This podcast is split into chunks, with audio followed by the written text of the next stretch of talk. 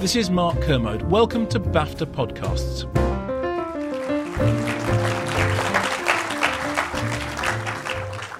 What I'd like to do first of all is just ask everyone on the panel to introduce themselves to you. Jeremy, would you like to introduce Uh, yourself? yeah, my name's Jeremy Baxter. I'm head of acquisitions at Protagonist Pictures, which is a international sales and finance company. We represented films like Shifty, Kill List, Tyrannosaur, Snowtown, and Your Sister's Sister. Some low budget, lower budgeted films. So. I'm Ben Pugh, and I'm a producer, and I produced a film called Shifty and a film called Welcome to the Punch. And I'm Carey Fitzgerald from High Point Films. We're an international sales company. We have a feature film division, a television division, and a UK DVD division. And we've worked on many, many low budget films over the years. And on the microwave scheme, we worked on Mum and Dad and Freestyle. Um, and I'll introduce myself as well. Um, I, my name is Wendy Bevan-Mogg. I work for Creative England at the moment. Um, so my dual relationship with uh, micro budgets is that Creative England are the body behind iFeatures. Um, but before I worked for Creative England, I was a line producer, and I line produced one of last year's iFeatures, which was called In the Dark Half. I also line produced Skeletons and a, a slightly uh, higher budget film called Broken. So that's who I am. So really, I think the, the first, the thing that we should probably start with is just um, to find out. Maybe we can start with you, Carey, about what the market is feeling like at the moment. And I don't think we even necessarily need to say for micro budgets at this point, but just what's it like out there for sales? Well, like everything else, um, the market's not great at the moment. And as you said, it makes no difference whether it's a bigger budget film or a lower budget film. If you're talking about for British films, it depends really what the film is. I would say that um, dramas are the most difficult to place. But if you're talking about low budget genre films, they've always got their market, whatever the level is. So, like horror films, for example. Do you think there's, um, maybe Jeremy, you'd like to answer this one. Do you think, what do you think that the key trends have been, say, in the last five years? I mean, we're going to be talking to Ben about his experiences on Shifty, and that was made in 2008, I believe. So it'd be just good to know if you can see any sort of key trends from yeah, that well, I mean, time the, to the, now. The, the landscape has completely changed since, I mean, Protagonist was set up in 2008, and actually Shifty was one of the first films we picked up. But the kind of advancement of digital in that space has really kind of changed what a low budget film can be and uh, where it can go, and the kind of gap between a filmmaker and the market is, is, is shrinking every year, and that will continue to shrink. The opportunity to get your film out is, is better than ever before, actually. There are more platforms, there are more distribution opportunities, but the, the, the, the key thing remains getting your film seen and the awareness to get you know, the audience, the eyeballs on your film. And Carey, what, what do you think? I mean, how do you think it's sort of changing at the moment? Do you see any key trends emerging, and where do you think we're, we're going in sales? as uh, Jeremy just said, you know, there, there are more places to go in the, the, with the different platforms, but that doesn't mean to say from a commercial point of view that there's more money. Whereas before we would sell all rights in a territory to one person, we would now be dividing up all the different rights and selling those to different peoples in a ter- different people in a territory. But it doesn't necessarily mean there's more money. The market changes all the time. I mean, um, High Point's 22 years old, and we've seen a lot of changes in that time. And you know, one just has to go with it and, and hopefully be a little bit ahead so you know what to expect. I'm sure there are probably some people in the room who aren't in, entirely sure what a sales agent does. Would mm-hmm. you mind giving a sort of an overall picture mm-hmm. of what it is that you do? Well, that again, that relationship's changed an awful lot over the years. Um, it used to be that a sales agent would literally take on a, probably a finished film and sell it on behalf of the producer. Now we're much more like executive producers because we increasingly need to help raise the finance for a film, uh, whether it's through pre-sales or gap funding or, or whatever. I think more or less every film we've ever worked on has been financed in a slightly different way. So basically, the sales company looks after the film, the licensing the rights of the film internationally, and I would say, uh, you know, in certain circumstances, helps to actually put the film together in the first place. So it's important to build up a relationship with your sales agent, I think, early on in your development process. And Jeremy, how, how soon, ideally, would you want to board a project? Well, ideally, we come on board as early as possible. So, I mean, Protagonist is quite a filmmaker-driven company. So, if there's a, a, a filmmaker or you know, producers attach the director, then that's really our first port of call. We don't develop as such, but like um, Carey says, we'll, we want to come on and help package the project and help them get to market.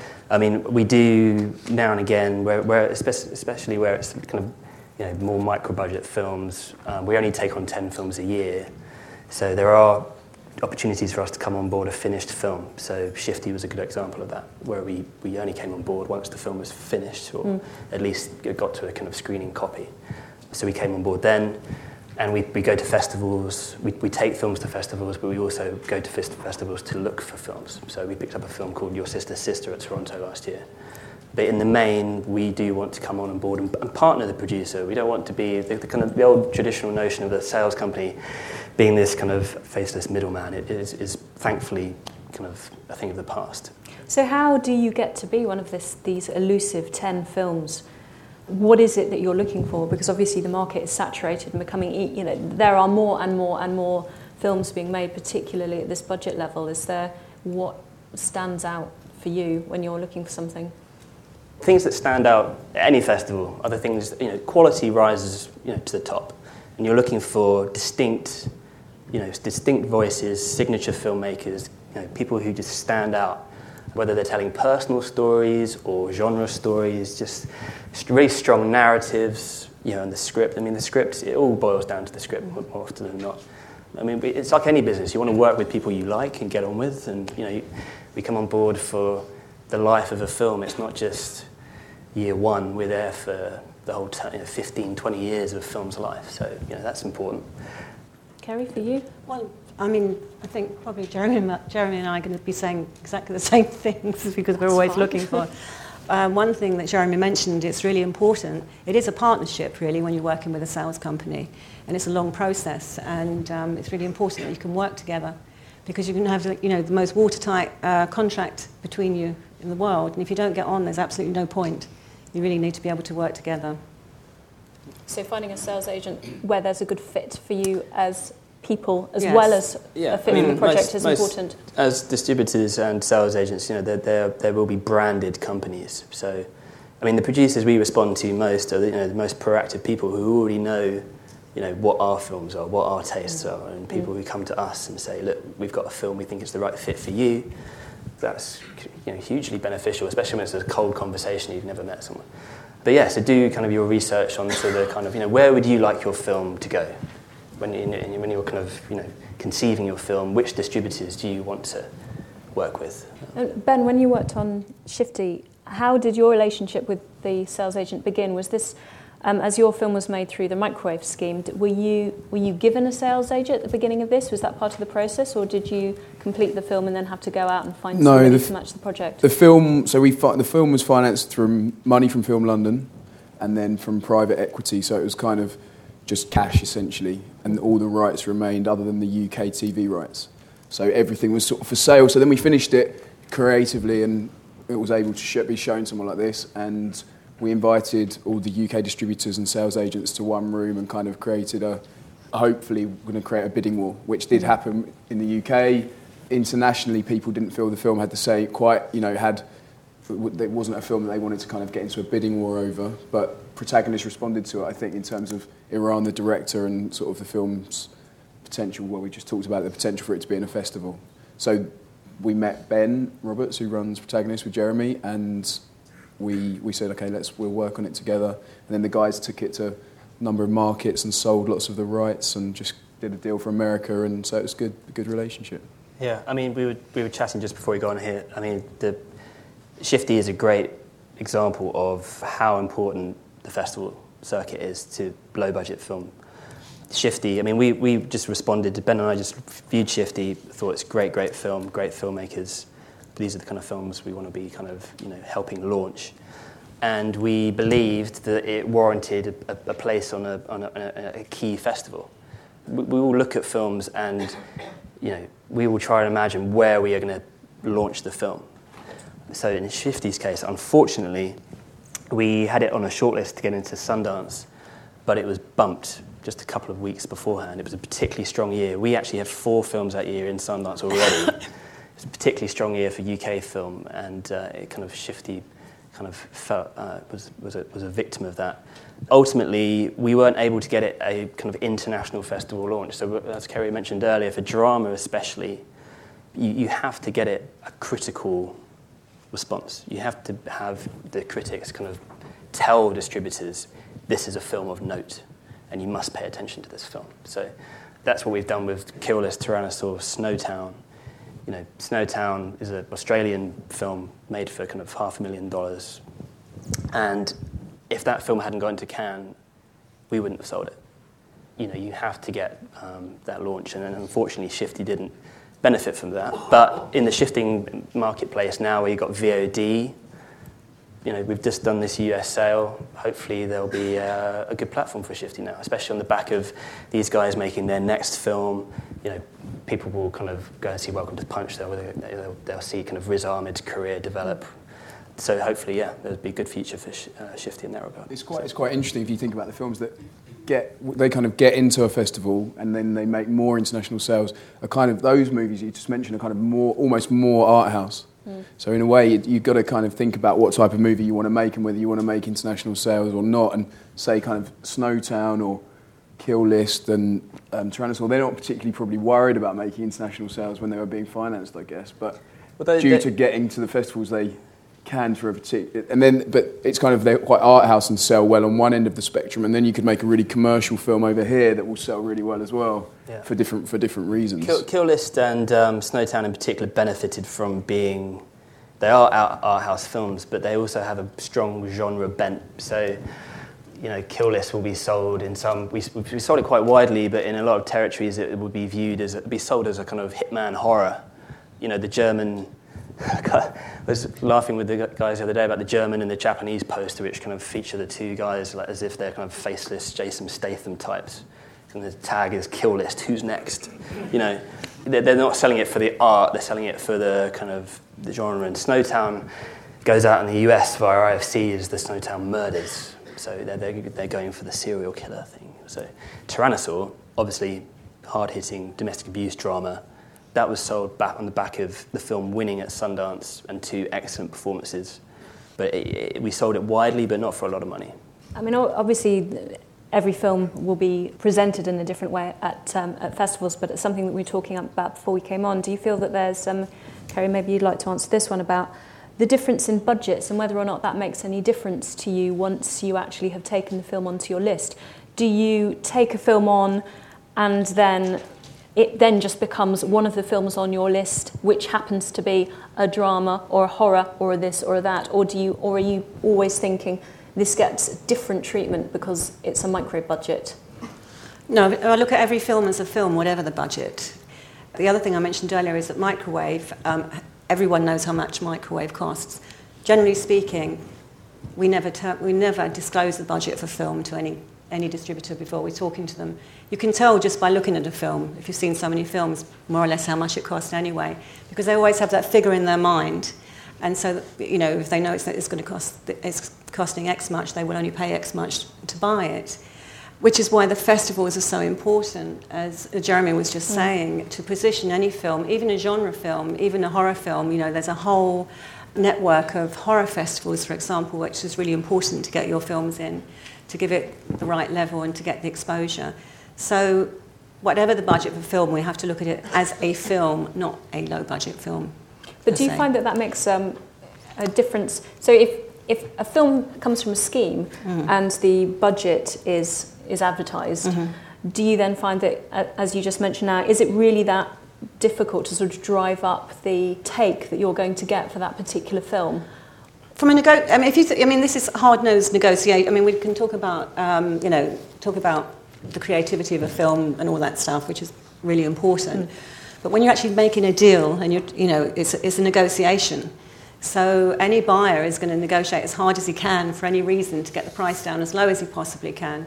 So, um, so when the, pu- the budget is published, it's difficult. Having said that, I know Ill Manors, for example. I know of a couple of very good deals that were done in Cannes so, you know, you just have to sort of get over that hurdle. well, they're going to think about the budget of the film and the value of the film, which is yeah. two different mm. things, right? So with Ill Manors in the UK, the value could have it didn't prove to be as big a hit as it might have been, but the value could have been huge with Plan Mm. B in it. So Mm. that it meant that people were bidding each other up in order to get the rights of the film. Yeah, because that, that's I wanted to sort of play devil's advocate really because then I wanted to move on to if your budget has been published and it's sort of in a way working against you, what is it that you can actually you can bring to the table to say despite that, here is what gives my film value. So in the UK, people did want the film, and there was a competitive situation, and we didn't. We and it pushed the price up, but I think people mainly wanted it for the relationship with the filmmaker.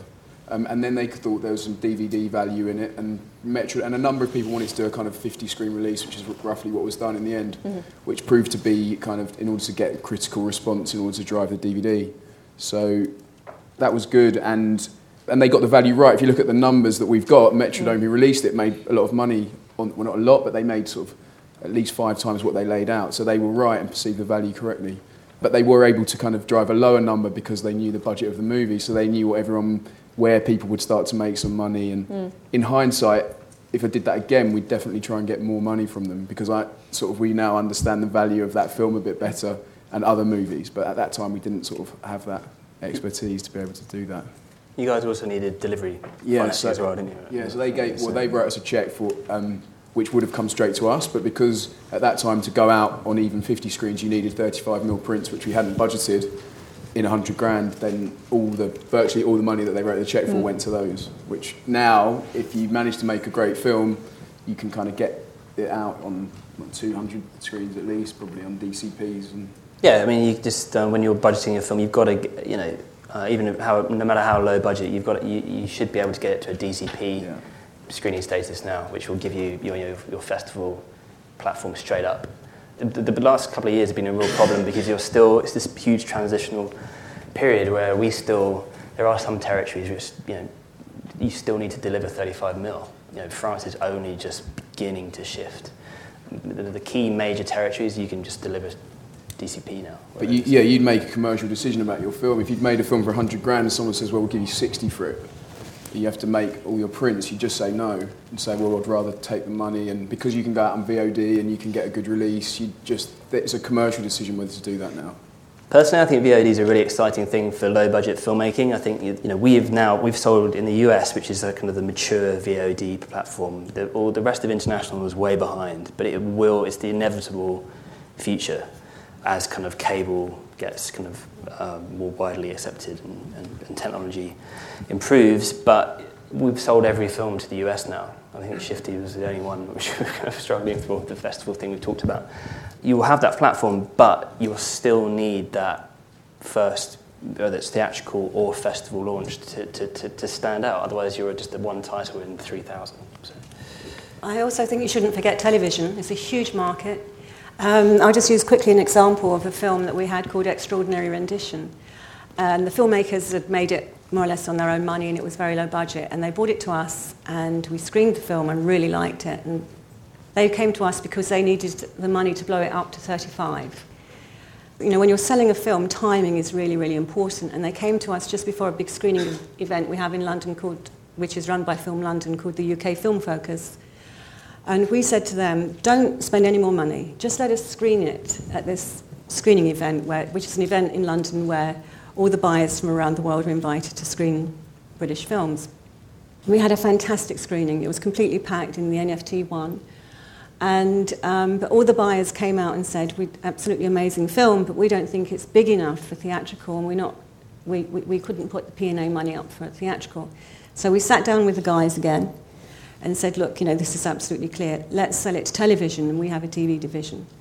And um, so one of the first deals we did was with the BBC. They screened the film just after Newsnight, just after a Newsnight discussion about rendition, and then they screened the film afterwards. So these brand new filmmakers had more people seeing their film by going out on BBC Two at kind of a very good time during the week than if they'd actually had a, a very small theatrical release. So you, you, you know you can't ignore all the other. T- television is actually very important. And anyway, at the end of the day, we sold this film almost everywhere in the world to television bec- because it was like selling news because this stuff was going on so much at the time. And they made all their money back and very, very low costs because it didn't go out theatrically. DVD did very well and because it had the TV advertising. Yeah, and social media, I mean, that would just add to Mm. the kind of, you know, you, you just, when you're even beginning to start out with your film, just think about harnessing all those kind of social networks that will ultimately prove to be your, kind of your audience so you can get people discussing the film straight up. I think it's quite a good thing for documentary as well, in the same way you're talking about rendition. Like, mm. documentary is going to be something that on VOD has a, a, a greater audience, I think, mm. because you'll be, you know, you can discuss the social kind of uh, context of your thing and then see it. So, But I think, as we were saying before we came in, it's about what you consider success to be for your project. And we mm. were talking about um, Tyrannosaur as the example of a film which didn't get a huge audiences in, but critically, it was so well received that for the filmmakers, it's doing the job that it needed to do, which is to put them on the map as filmmakers of, of huge ability. Although it didn't necessarily pack out cinemas, and it's about working out as a producer what it is that you want, what the different scenarios are for success. So, for example, in that, it's making sales, it's getting people to see it, but it's not actually seeing it in the cinema, but it's probably had more people now see that exactly. film. And it was something they were very passionate about. It was something that they really wanted to campaign about. And, and I think probably more people saw it around the world because it went to television, it went to public broadcasters. Um, so they, at the end of the day, they were happy with it. I'm sure they would have loved it if it'd been, a, you know, strong enough for theatrical, but it wasn't. And that's the other thing, you know, our job is that we have to listen to the distributors. I mean, if they don't think, if they say it's not strong enough, you know, we can't shoot them and make them release something, you know. just to pick up on that point, what do you have a general sense of what they are, what they would say would make a project strong enough? Because one thing that we haven't actually discussed yet is cast, and I'm particularly interested in, in cast levels when you're shooting micro budget, Um, because we've had some tremendous micro budgets coming out recently with with some surprise names coming through, and I wondered sort of how much of a pull that might be for you when you're taking a project on. if you're talking micro budget, I mean, it, it, it, it's more, it always has to be the right person in the role. You know, a great performance by the right person, whether they're a name or not, is going to add value to your film. Especially, you know, if you can launch a new talent, just the same way that you, you know, in Shifty, you were launching Eran. You, you know, you're talking about a great performance by Riz. You know, uh, Riz Ahmed. So um, that can be a sell. You don't necessarily have to have a cast name.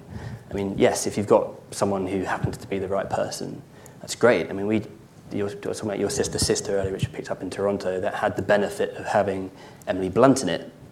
You know, which she's a name well liked around you know, the globe. So yeah, that was that was a that was a that was a big plus.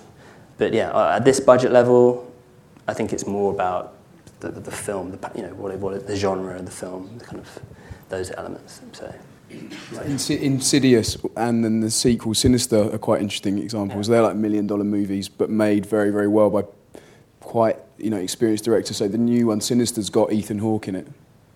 So but that Insidious didn't really have cast. no, did just So- good actors. Yeah, exactly. So.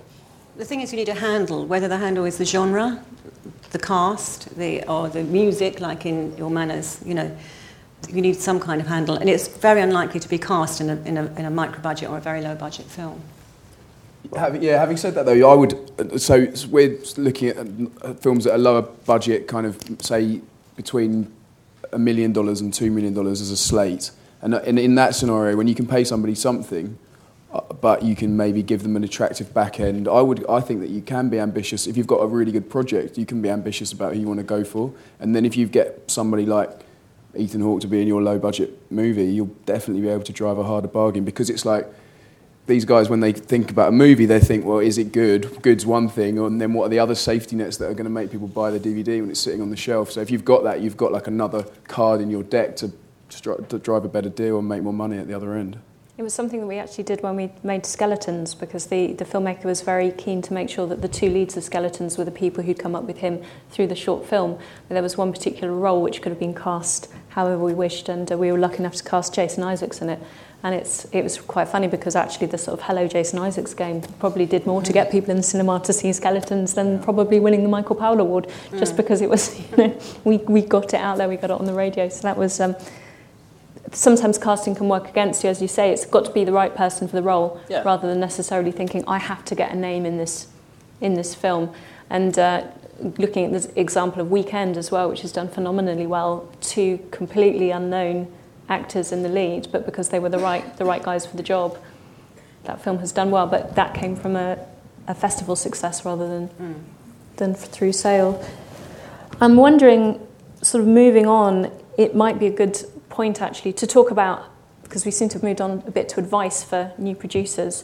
And I wondered if you'd like to sort of give, give any advice from your perspective, or maybe about how to approach you might be the better thing to start with, or what you're looking for in the package that they might present to you. Well, how to approach any sales company. First of all, as Jeremy said, you need to do your research and see where your project would fit nicely. And then it's just a case of really getting in touch with their development person. But one thing I would say is you know, information overload is always a big disaster. Don't send anything more than, first of all, just a, an email and perhaps, perhaps a synopsis and try and get the conversation going and, and try to meet with them if you can. I mean, I think most companies will meet, you know, give up 10, 15 minutes of their time to meet you and take it from there. But I think that's the most important thing is to try and get to know whoever the development person is at the company that you want to work with. You know, if you don't have a, a relationship with them already, just as I said earlier, uh, people always respond to kind of really well prepared and packaged material. So kind of advance, advance the project as far as you can before you go into a distributor or a sales agent. That, that kind of moment's the same moment that when we're selling on to distributors, you know, take away reasons for people to say no. So if you're coming in and not budgeted or there, you know, it, it, it, always depends on kind of the level of filmmaker, the, the, the, you know, whether you're a new filmmaker or, or established filmmaker have as much in the bag already as possible. And how did your experience change, Ben, through, I mean, the, the two projects you've been working on, two vastly, vastly different projects in terms of scale? Uh, you say there's a, a big difference in the relationship that you've got now with, I mean, I believe you've had, you're pre-sold pretty much on, on the new film, so I wondered, can you tell us a bit about, about the difference between the two films and the relationships that you've had with yeah. sales agents? Well, both the sales agents one's protagonist and one's IM Global, and both are very good. They do really different things, cover different types of movies. They do the same thing, but on different types of movies quite often. And they, we got them at completely different points in the process. So, with protagonist, as Jeremy said, we um, gave them a finished movie, and then they um, we part we kind of worked on selling that internationally with them. And on Welcome to the Punch, what we did was we developed the movie. We had the director, and we said we, we, we had we had a cast list of people we wanted to get. So we sent out to kind of all the sales agents all the film finance equity players in the UK and all the distributors and some Americans, all in the same day we sent the script and the package. And with Eran's agents, they let these guys know it was coming. And we did a round of meetings. We met everybody and pitched them the movie and said it's going to come in a week and then we didn't send it in a week, and then they all rang the agents and said, "Where's where's this? We all really want it." They all thought they hadn't been sent it, and they were all ready and waiting for it. So then two days later, we sent them it. Uh, virtually everyone read it on that day because they'd been pitched what it was, and they'd been told it was a kind of action thriller set in London by the guy that did Shift, directed Shifty, with the aspiration to cast someone like Colin Farrell. So it was kind of clearly a commercial proposition, but from somebody that could make a good film. So there was a lot of buzz around it, and so we, in the end we had a number of offers, and we went with a company called Automatik, which is part owned by IM Global. And they gave us this offer where they said, well, we'll fully finance your film, we'll write you a check. You don't have to worry about financing it. We don't have to, you don't have to worry about pre-selling it. We'll take care of all that behind the scenes. And that seemed like a brilliant proposition, a company with a lot of money. Anyway, we then tried to cast the movie. He met Colin Farrell. It didn't work out. Then we spent a year trying to cast it with other people. And being in the conversation with a sales agent at that point – who was incredibly supportive, but they're risk averse. They're not, in some ways, you might, guys might disagree, but you know, they want you to put the, the, the, highest bar on the actor at that type of movie to justify the writing a check and the risk they're going to take against all the international sales that they need to make subsequently to, to, that, to that check being cashed. And um, we just couldn't make the two things match. We couldn't, get, we couldn't cast somebody of, let's say, a Colin Farrell level, because those actors, what they were looking for was basically the US to be their backstop, that Colin Farrell was always going to get a movie sold in the US and they're going to cover their budget with the international sales and that. So then we had to pull back from that fully financing scenario and say, well, can you just sell, sell the movie for us? At which point they generate, and they said, yeah, and they were supportive and great. And they said, okay, you go away, put the film together. We did that with a guy at their business in any case. They remained very supportive. And they give you a list of highs and lows on all the territories. And that generates a kind of low figure for what they say they could sell the film for. And then we kind of went away and tried to cast the film, cast it um, with James McAvoy, who, who hadn't been available when we wanted to start casting. We would have probably gone with him at that point if he'd wanted to do it. So luckily he said yes. And then we had to kind of use those estimates to borrow money against them. Being a, a reputable sales agent, people believe they're going to make those sales, and we can find a gap lender against that and partner that money with the UK finance in terms of the MG from the distributor and the tax credit. And then, so the movie came together like that. So they're kind of completely different. In that way, they're being with a great sales agent that people believe in their estimates is like vital because mm. otherwise you can't borrow the money that you need to borrow to get the film made. I thought it might be a good idea at this point just to explain for those people who've not been through the process before about the, you know, the ask and the take and what sales agents' figures look like when they come in because financiers are very good at sniffing out which figures you've been given. I wondered if you'd like to explain a bit about sort of how that works and how you as a producer need to be able to interpret those kinds of figures. We're really protective about our figures because, um, as Ben just said, they need to be recognised. People need to know, you know, bankers and everything that these figures are possible to achieve. What you get, we get a, so many times is producers coming to us saying, okay, um, we need, I don't know, two million or something, so we need figures of three million. Can you do that? And of course we can't. If we, if we, we can only estimate what we think we could sell a film for at this given time. I mean, if you look at figures from three years ago, they would have been much higher probably than today because people are not paying as much as they did three years ago at the moment. So it's a kind of live document, really, um, doing sales estimates. So um, basically, when we look at sales estimates, we look at what we would ideally like to get and the kind of bottom line of what the, the low estimate is, is the minimum that we think that uh, we would get. We give those estimates to the producer of however it's being, the film is being put together. And as a rule of thumb, um, most investors like to sort of they, they look at the, um, the low prices, the take prices, and a lot of the time they like to make sure they're going to get at least 150% of what you've estimated. So if they're going to put in 100, they want to make sure that the low prices come up to 150 for argument's sake. Yeah, I mean, you know, Carey says a kind of sales agent currency is those numbers, so they will always have to be kind of the most realistic they can be. Otherwise, the banks will they, they just won't um, work, work with us. So that we, we won't be able to kind of make relationship with the producers. So yeah, we're, we're you, know, tw- you know, maybe 20 years ago there was this kind of thing where you could kind of inflate numbers. That just doesn't happen anymore. And yeah, we, we work with the team, the whole sales team. Each, each person has their own kind of territories they look after and they will have those individual relationships with the buyers. And every film is different in every territory. It's kind of knowing the culture and how it will respond to that particular film and filmmaker it's a very kind of precise thing. To be honest, that was pretty baffling, and I found it. It's you have to kind of get through the process to understand it. Oh, well, I did anyway. Maybe other people find it easier, but I had to like once I'm having been through that, I can I get, I understand it. But at the beginning of that, it's it, you're just finding your feet. And so, what if you're financing a movie in that way? You need a good lawyer, someone that you're paying for advice so that because everyone's sort of nudging you around and trying to get what they want out of the deal, and you just need to have somebody there that's just being paid to look after you and nobody's doing it sort of in an underhand way, trying to take advantage, but everyone's got a slightly different agenda in those situations. So if you are working at that level, it's worth having a lawyer around, and they, a film financing lawyer that gets that is a like, a key thing to do. I mean, in terms of the, the territories, way, way back, years and years ago, um, I did some work for Pathé International when that was starting up, and I remember at that point, if you had a horror, for example, then you know you wanted to start in Italy and Japan and so on. Do you have a, any sort of genres and territories that, that go together? Because I think it's quite surprising sometimes where where projects sell and were there were there any surprises for you with, with selling Shifty? It's travelled in a way that you may not have expected for a very very British film.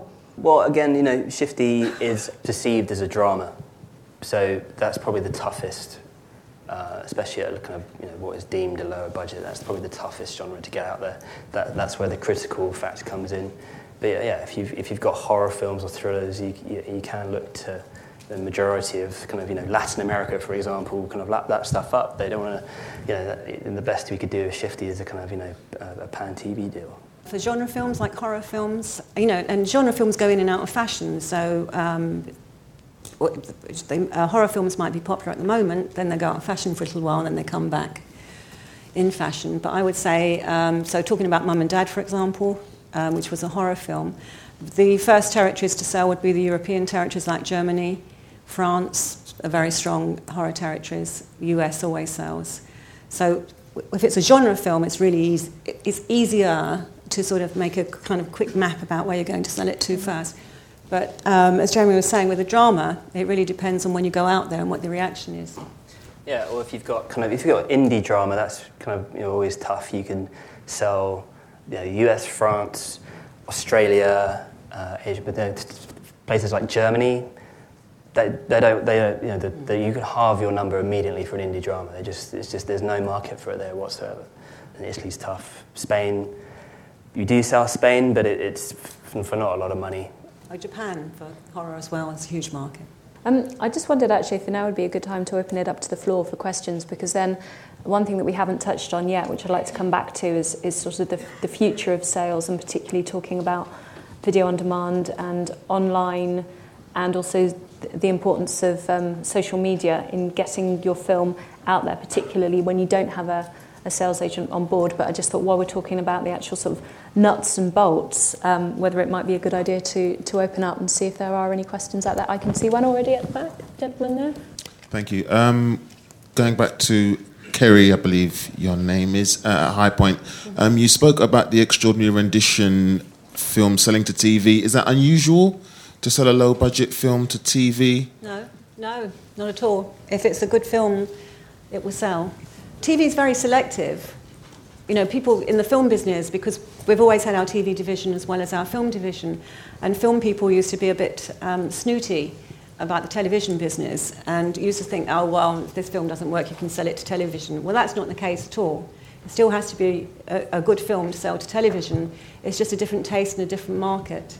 But um, television can be very lucrative. I mean, just a little example of, a, bizarrely, a film that we sold to TV in Germany you know, you can get like 100,000 euros for TV rights alone, if you're lucky enough to be able to sell it to TV because, in Germany, because it's not easy to do. To have actually grossed 100,000 euros out of a film that's been released, a small film that's been released in Germany, that's gone out theatrically and everything, you'd have to be doing pretty well as, a, as the rights holder to have gotten that much money back. So TV can be very lucrative. Anyone else? Hi, hello. Um, my name is Sunny. I'm a director and uh, I just got a, a, quick question. I just want to know, um, in terms of uh, territories, um, how far would uh, Nigerian films travel? In terms of, let's say, like African films like uh, Viva Riva or First Grader. I mean, how, how far would they travel internationally and stuff? We sell films from all over the world, to be honest. Any language. We don't have a problem with language. We don't only sell British films. So, again, you look at the, a film as a film, not as a Nigerian film or a Dutch film or a French film. So it really absolutely depends on the film itself rather than the nationality of the film. Hi, I'm Suzanne Wade. I'm a theatrical agent. So, in terms of contracts, does it matter if it's an equity or a SAG contract, or it could be anything in terms of a sales agent or distributor? And then I have another question: Is what do you think is the flavour of the genres for the next five years worldwide? Jeremy, why don't you start with this? Crystal ball. Um, uh, well, in terms of the contracts, I guess that's more of a maybe a Rory question. I don't know. When it comes down to um, SAG and the guilds, it's not really something that will. Well, like when we just sold Welcome to the Punch to America, and they wanted to know if it was equity or SAG because if it's SAG, they have to pay more residuals, and that. So they they were very happy to hear it was equity, but they would have been fine to also know that the movie is not made on was completely non-union. As long as it's legal, then and they're fine. I mean, we're mostly doing kind of UK UK films with, um, but yeah, I mean, it's a question, but it's, it's never one that really prevented any sales at all. It would have um, probably in the states. It would have probably brought if there was big SAG residuals. It might have brought their number down a little bit, but that's a little it. bit. Yeah. Um, and then your second question was about the what what should we all be making? It's, it's the same thing. We, we, we talk about there's a lot of films out there which are kind of great genre fare, so sci-fi, thriller, action. All these films will always, always have a market, and the, the kind of the, it's the fluctuating response to personal filmmaking that is always the interesting part. Like I said earlier on, I think documentaries are going to, in terms of the social media aspect of kind of where we're going with VOD, I think documentaries are going to kind of shoot up. We just took on our first two documentaries this year, something called The Imposter and Searching for Sugar Man. Yeah, they're both films that are already being talked about on Facebook, um, Twitter, etc., etc. Et and I think that whether they're being theatrical releases or kind of day and date VOD theatrical, they've already got, they can harness that, you know, all that leverage that social media gives you to increase the audience straight up. And I think that would be really beneficial. But we shouldn't, you know, I'm not saying we should all just make go into documentaries. There's huge amounts of sci fi movies coming out. People trying to tell their stories in the sci-fi world because they, as a way to kind of draw an audience. If they're in the, terms of theatrical movies, try and tell a story that might have been a drama once, but get people to come to the cinema to see it, give them a reason to kind of come out. That next year seems to be full of those, but yeah. maybe next after next year, then that will change because. Yeah, exactly. Yeah. It's just telling the same stories in just new, fresh ways. Um, just you know, dressing up the traditional stories with kind of new, unconventional you know, skin, if you like, which is what sci-fi has always been good at because you can talk about contemporary times, but you know, reflected through a whole different vision and show people something new. Do you so. think that the British council estate drama, gritty realism drama, is dead now? Do you not, think not we, have reached Loach. the end? I think if you're Ken Loach, you know, oh, yeah, that's well, fine. You're Ken Loach, then you, are all right. Um, I think that's it's a visual medium. People don't want to be depressed. You know, you go to the cinema.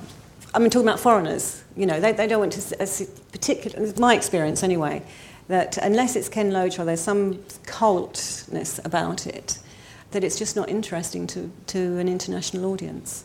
So, what do you think does travel that's inherently British? Because a lot of the films that you know, we, we seem Royalty. to have had a, uh, a trend of those. But what comes out of Britain that you think actually travels well, that an international audience actually really care about? So, although obviously we're, we're guaranteeing that this is a brilliant story, brilliantly told, mm. but are there particular British things that uh, appeal internationally? People like sort of posh English, you know, royalty and stately homes and, you know, what's the Julian Fellowes series, the uh, Downton, Downton Abbey. Internationally, people love that stuff out of the UK. But I mean, at the end of the day, it's um, you know. I'm, not, wor- I'm not, like, not worried about making British films at all. I just think it's kind of a if you talk about Twitter and Facebook, and I mean, it, it, that's not British, and you don't go to a British page of that. You just make mm-hmm. a story that people want to see. Yeah, I think there's great stories to be told on a council estate, but they're probably for TV now. Because if you try and make a theatrical film, you've got to consider like what would on a Friday night, why would I sort of mm. spend 50 quid and get out? And if you put yourself in that, if I put myself there, I wouldn't go and see Shifty. That's the honest truth. I hadn't thought about it mm. that carefully then. I didn't because we just wanted to make a good film, and it kind of when it worked out for us. But on the Friday night when it was happening, we were all getting our suits on to go to the big screening, and it was like bright sunshine, and everyone's in the pub, and I, I nearly we would have stopped for a pint ourselves. It's like what what's going to get you to go, you know? That's you could just ask yourself that. It's most of it's common sense. It really is. One of the, one of the things we all got, you know, when you guys came up with Welcome to the Punch, you know, one of the big things was you were doing an action thriller, a UK action thriller film, yeah. which was going to show off London. I mean, that's something that really appeals. I don't, you know, we, don't, we can do that. We should be doing that. We should be kind of making great genre cinema and showing off the best of British. It doesn't have to be. You know, I don't know what a British film is. Like Luc Besson makes films in France. Like he made like the Taxi films and um, what's his other big action film like Taken, but they're, fr- they're sort of French developed films. We could do that here. We haven't done them that much yet. We could. Even London's a great city to do them in. They'd be British because they were in London with British talent, but that'd yeah, be the reason. You why. guys did it with Welcome to Punch and you know Vertigo just rebooting the Sweeney, but they've been very conscious as they did with StreetDance to kind of make London this kind of not postcard. London, but you know show the best of it um, you know, do the kind of Michael Mann sweeping sunset across. You know, it's not, it's not, um, you know, it doesn't have to be grey. Well, it doesn't have to be apart from that. Although with my Creative England hat on, I do have to say it doesn't have to be London either. No, no, exactly, no, no, exactly, exactly. But you know, we we have sold films in the past um, which do kind of trade on that kind of very British. Uh, we did a film. We picked up a film um, called Wild Target, which was kind of Bill Nighy driving around in a mini you know, which was quintessentially RP British, and that does sell to a lot of places. But then on the flip side, there will be kind of British filmmakers. You know, there are loads of great British filmmakers coming through, not just Loach and Mike Leigh, but you know, we're working with Ben Wheatley, who did Down Terrace and then Kill List and now just Sightseers. And through that process, you're, we're helping him build an international kind of um, group of distributors. So people who, are, and it's not just us now, it's repeat business. So the French are coming back and funding his next films, and uh, et cetera, et. So that's, that's really important, not just developing relationships for British filmmakers um, just here, but also internationally. I think at the end of the day, it's out of our control because it's what people want to see and what the fashion is. I mean, I think it's really interesting that Scandinavia is so popular now after the trilogy, the what's it like? The, yeah, and now the killing. But I mean, all the, the, the thing that kicked it off was the um, Dragon Tattoo Dragon films. Tattoo, sorry. And now everyone's obsessed. You know, everyone's wearing those jumpers and like when you know, and all this. I just, it's out of our control. It's the kind of fashion thing that people sort of have a craze for, Mm. and it changes all the time. But I think it would be it would be great to see a few more Friday night films, as you say. So come on, producers. Yeah, I mean, Working Title do it, don't they? They, you know, they make films that have got some kind of British sensibility for a huge audience, and they travel all around the world. So you can, there- it is there in that sense as well. Yeah, and I, I don't think you have to limit your. You know, maybe I shouldn't be saying this in terms of Creative England iFeatures, but don't you don't have to think of your story just within Britain. I mean, you know, we did No, Mon- not at all. Mon- Monsters with Gareth Edwards, going off to Mexico, shooting the film, setting in America. That benefited the film quite uh, you know, greatly. People perceived it as an international film, or a slightly American film, but um, yeah, it was not viewed anywhere as a British film. Just tell us great stories. They don't have to be limited to, to here. Well, put, with my Creative England hat on as well, certainly we, we say that within our development fund, if your story happens to be set in, you know, Peru, Costa Rica, it doesn't matter. If you're from the regions and you're someone we can support, then if that's where your story needs to be, then that's fine because it's all about telling the best best story and making the best film that you can be rather than trying to box tick saying well you know oh this has to be set set there. Unfortunately our funding means that we can only support people support our own constituents who for your information are people who live within England but outside of London because that then you're on Film London's patch. But yeah it's all about making the, the actual project as best as it, as it possibly can be oh there's another question in there and then we might move on to social Um, media etc My name's Carl Rock. I'm a writer director. Um, just a specific question for Jeremy. With Down Terrace and Ben Wheatley, did you actually come on board with Down Terrace before you hit the festivals or after? No, actually, on, on Down Terrace, we didn't, we didn't um, sell Down Terrace. Well, for that film, I think Magnolia came on board. They picked up the US, and they also have a, a, an international division. But I saw Kill List at Raindance, I think, and then yeah, just was blown away by it, and thought, you know, these guys know what they're doing. We want to be in. You know, so I just got in touch with them straight away, and then um, at the parallel time, they kind of Film4 helped them develop their next couple of projects. So, um, and Protagonist is kind of uh, Film for a minority shareholder in Protagonist. So there was kind of a dual thing going on. But yeah, no, we, as soon as we saw that, we read Kill List and then we came on board at the script stage. And who are the people at Film 4 that are particularly working in development at the moment? Well, yeah, I mean, Film 4 are very filmmaker driven. You can get in touch with them. They've got a whole swathe of development personnel. So, um, and the kind of, you know, commissioners. So people like Catherine Butler, Sam Lavender, Eva Yates. There's a whole slew of them. You should just, but the best way to go, they've got a very kind of um, structured submission process. So they're very receptive and, and you should, you know, I think you can just get their details on the Film 4 website. Thank you. Another question? Hi there. Um, my name is Robbie. I'm a writer and producer. Um, here is just a question about the, the high and low estimates. And um, is there any guide? Is there anywhere? I mean, you said you were quite protective of your figures. And wh- I mean, where, where can you? Is there a guide or some way of getting that information? really, because every film is individual. So, I mean, every film is assessed as that particular film. We don't really have a sort of price list. So, you know, it really depends on all the elements of the film the director, the, the, producer, the cast. When it's being delivered, there are loads of elements that go into how we project um, income on a film. It's totally individual. I didn't do it early enough, probably, but when you if you can find the money and just go to a film festival and kind of try and get a pass for the market and kind of see how it works in some way or meet some of these guys, it's it's pretty illuminating because both guys here really care about cinema. You can tell that, but and other people do. But a lot of them could easily be selling like apples and pears. They really could, and it's like what are the best apples and pears, and like how much you want them. It's like the most sort of entrepreneurial business in that way. If you've got something people want, the price goes up. It's ama- it's um, it's where that's what's so exciting about the side that side of the business. Yeah, I mean, if you if you've got a film that um, you've made and you're just you're launching it at a festival, yeah, that's a bit of a different scenario to kind of creating numbers for you know something that's in production. So just from our experience last year with Your Sister's Sister, having it in Toronto, which kind of one and a half thousand people responding and to the film, the numbers you know, to sell the film there and then is a different mm. is a completely different number to going to the next market in a cold in a cold space where there's kind of just buyers on their Blackberries not paying attention to the film. It's it's it's, it's wildly different. I mean, our figures change throughout the market. You know, we'll- we'll come with, with our, our asks and our takes that we're taking, the films that we're launching at a market. Depending on the reaction, you know, hopefully we'll say, oh, let's bump them up a bit, or mm, this hasn't been received so well, perhaps we have to go more towards the kind of, you know, towards the take price. Um, otherwise, we're going to frighten people away. It's really a lot of negotiation, it's, it's, and it's all on the spot.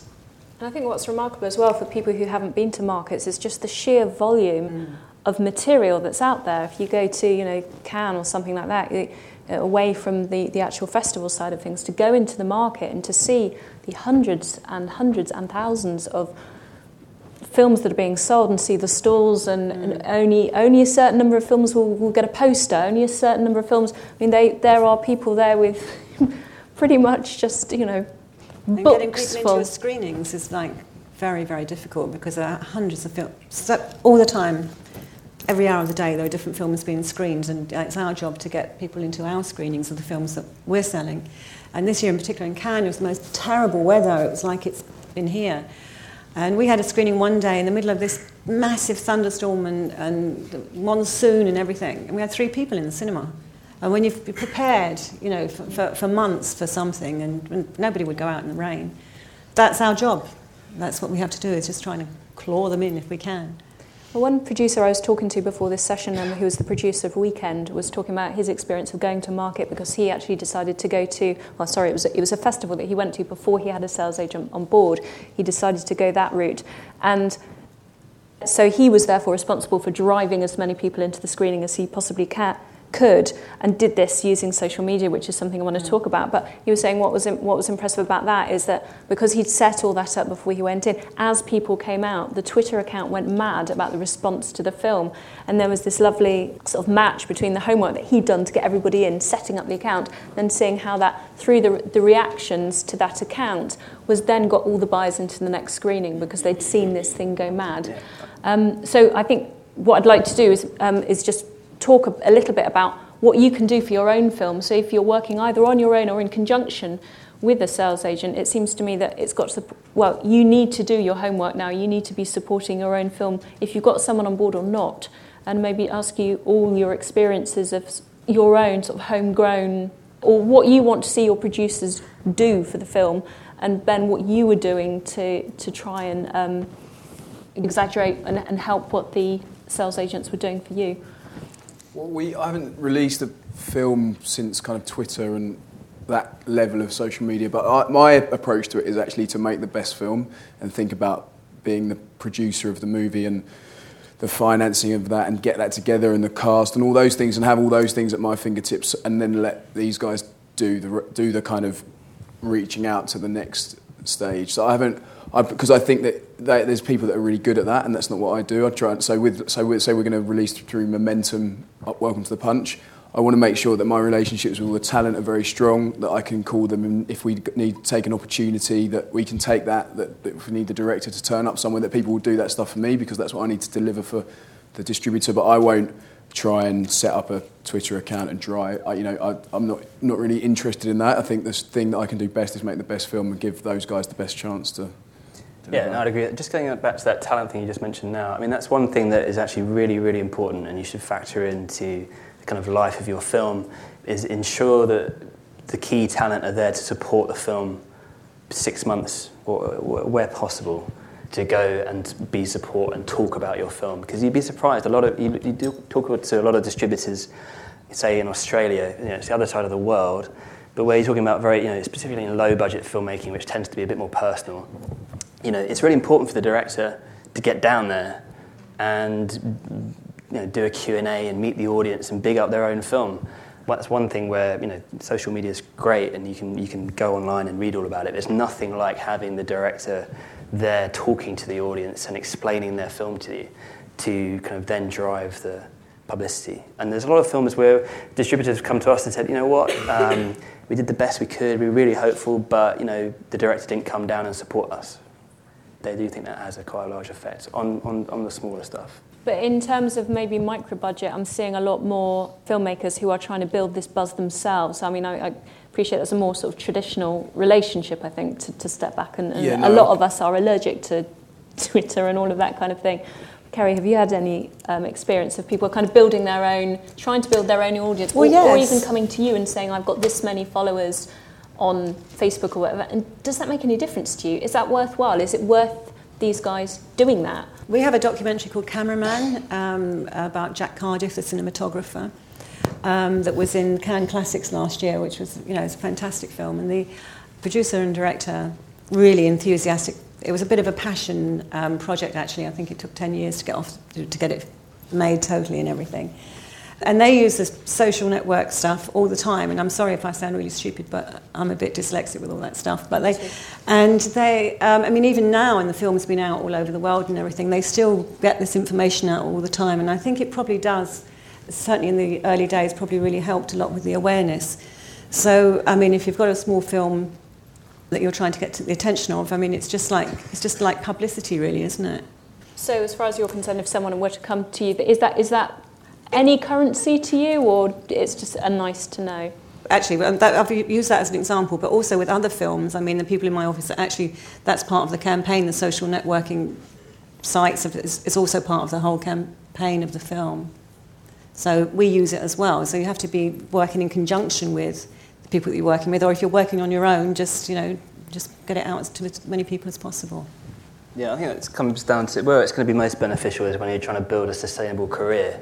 So you know, you you create your own constituency of followers who will be coming back and following you for whatever your next film is. So I mean, obviously, it's quite difficult to kind of you know whip up a whole kind of crowd of people when you when you haven't kind of launched yourself publicly for the first film. But think about you know these people. Think about your fans. The fanboys now rule. So think about them for you know film two, three, and that would be a huge point. You know, that's a huge draw for if, if a filmmaker's got a, a following, and that's where it can really benefit. And also, if your film, say you're one of the films that doesn't get into a festival, I mean, that's that's that's a real key thing we have to look at. And what's the strategy for films that don't get into a festival? And if you've been from word go harnessing or, or building awareness around your film, then you know when when the, the VOD kind of future um, catches up a little bit, you know, you'll be able to, if you can go and say, hey, Mr. Distributor, I've got 20,000 followers, you know, interested in this thing, and you just hand them that list, that's, that's huge. Um, you know, if you've got a thousand, then maybe it's a drop in the ocean, but, but yeah, it's something to definitely start investigating and, and log- logging into your film. On that, on the new Stone Roses movie, they've they've really done that. The filmmakers, they've got ten thousand followers on that movie. So Yeah, it kind of, yeah, it depends on the nature of the film. It's like we we're saying about documentary or kind of anything, you know, especially music-based stuff. Um, that's where I think it can really benefit. So. Okay. Uh, my name's Cy Rosa. I'm a writer and producer. That you were talking about using London almost like as a postcard, just using all the, the, the glamorous parts, really showing London in a great part as a selling point for international market. I've just recently watched a film called Hard Boiled Sweets. We did a similar thing in Southend. It's really glamorised Southend. It made it look really sort of Las Vegas. They use it. They kind of harness it really well. Well, I come from Margate, and we've obviously got a feature sort of set there along the similar sort of lines. We want to kind of glamorise it and make it look nice and slick, as opposed to run down and council estatey. I just wonder what your thoughts are on sort of more regional areas of England and what their international appeal would be in comparison to obviously London, where everybody sort of wants to come as a tourist and things. Yeah, in, in those films, you know, talking about London, the postcard, that's more kind of, you know, a, a commercial standpoint. But for these films, it's about, yeah, the, the aesthetic of your film is, is completely, and the production value that you're bringing, whether it be whatever town it is, you know, how do you show off your, the, the key aspects of that town. So um, Uh, you shouldn't be trying to make Margate look like California, but like, you know, a lot of American films, they sort of they're the big the sort of the shots coming in from the coast, like Miami. They have the shots coming in from the sea, and you've got as you hit the sort of the seafront, it's all very glamorous Miami style. And we have the similar sort of thing down in Margate. I mean, it's a little bit more neon and sticks of rock, but you know, I thought we're going to try and use that sort of effect, not to replicate, just to, to accentuate what we've actually got as part of things. But I just wondered how sort of that would stand out in the international market. Obviously, amongst our friends in Margate, they think it sounds great. I think people are really, in, foreigners are interested to see all of England. So, I mean, as long as it looks nice, I mean, why not? It's if it's good. I don't think that um, the honest answer is it's not really. I don't think it will help the, help them sell territories. It's just if it's good and you do it well. But location can play an important part, you know, in, in, terms of bringing what the character of your film is to the film. So, I mean, if you can find a great you know, lo- location, whether it be Margate or you know, that that that, that is a big deal, production value wise. Yeah. So. Thank you. There was a question in the middle at the back. Hi, uh, I'm Oliver Krimpas. I'm a director, um, and in thinking of moving from short films to my first feature, um, I did some research to find out uh, for potential investors what kind of money low budget films were making, and spoke to the BFI and was horrified to hear how few films actually make a profit.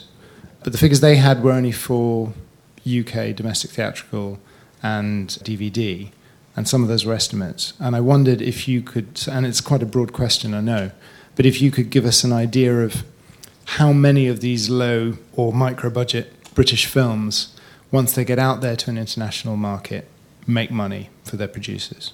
I don't, I don't know about the percentage. I mean, I could tell, with Shifty, what happened is there's a lot of money been made on the film actually, but the people that put the cash up in the first place don't have their money back, and that's just due to the nature of the way that money comes back and how the distribution companies earn money. The way that we did the deal prevented our cash investors from getting their money back, which eh, kind of, if we could have been a bit more savvy about that, would have been better but we, we weren't. So they, but there's a lot of money being made on the film. So that film would say it's in profit, and yet some people are still out of pocket. Those statistics are really difficult to quantify because the way that film financing works is often to kind of get to a get to point zero, and all these other people have made money along the way. So a film being in profit is not to say that a film hasn't made money. It's quite difficult. Is there a simple way to avoid this problem with distributors taking all of the profit?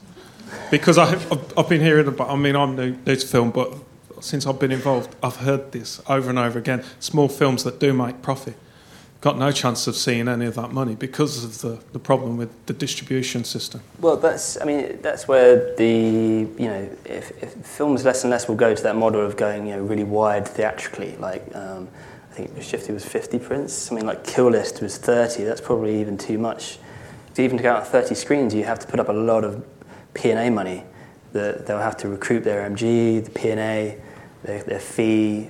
You know, that's, that's a lot of cash to get back before you're even talking about you know, going on to the other ancillary stuff. So you know, as that model changes, then hopefully filmmaker will be better off. If you're going to make a micro budget film, though, you kind of want to know when you start if you're making it for your career or to make money if you've made like three films before and you'll think, oh, okay, I'll make a fil- I can make a film much cheaper than the guys think that, that it should be made for and it'll be good, then you've got to think about all these things. But if you're just going to make a film for £200,000 and try and become a you know, big director, then if someone wants to release it on 100 screens and never give you any money, you might want to just say yes to that as well. You kind of think about that as you start. It's going back to what we were saying earlier about defining success for yourself. What is it that you want to get out of making this film? Thank you. Well, I think we'll end it there. Um, I'll just do a quick plug for Creative England, if I may, just to say if there's anyone in the audience who's looking for development funding, at the moment we have a fund which is open for development of feature films, so do have a look at the website. You need to have at least one of your team residing in the regions for that, but uh, I always like to make people aware that there is money there and available. But yeah, I just want to say thank you ever so much for everyone on the panel for, for being patient with me. Thank you, Jeremy. Thank you, Ben. Thank you, Carey. And uh, thank you for coming.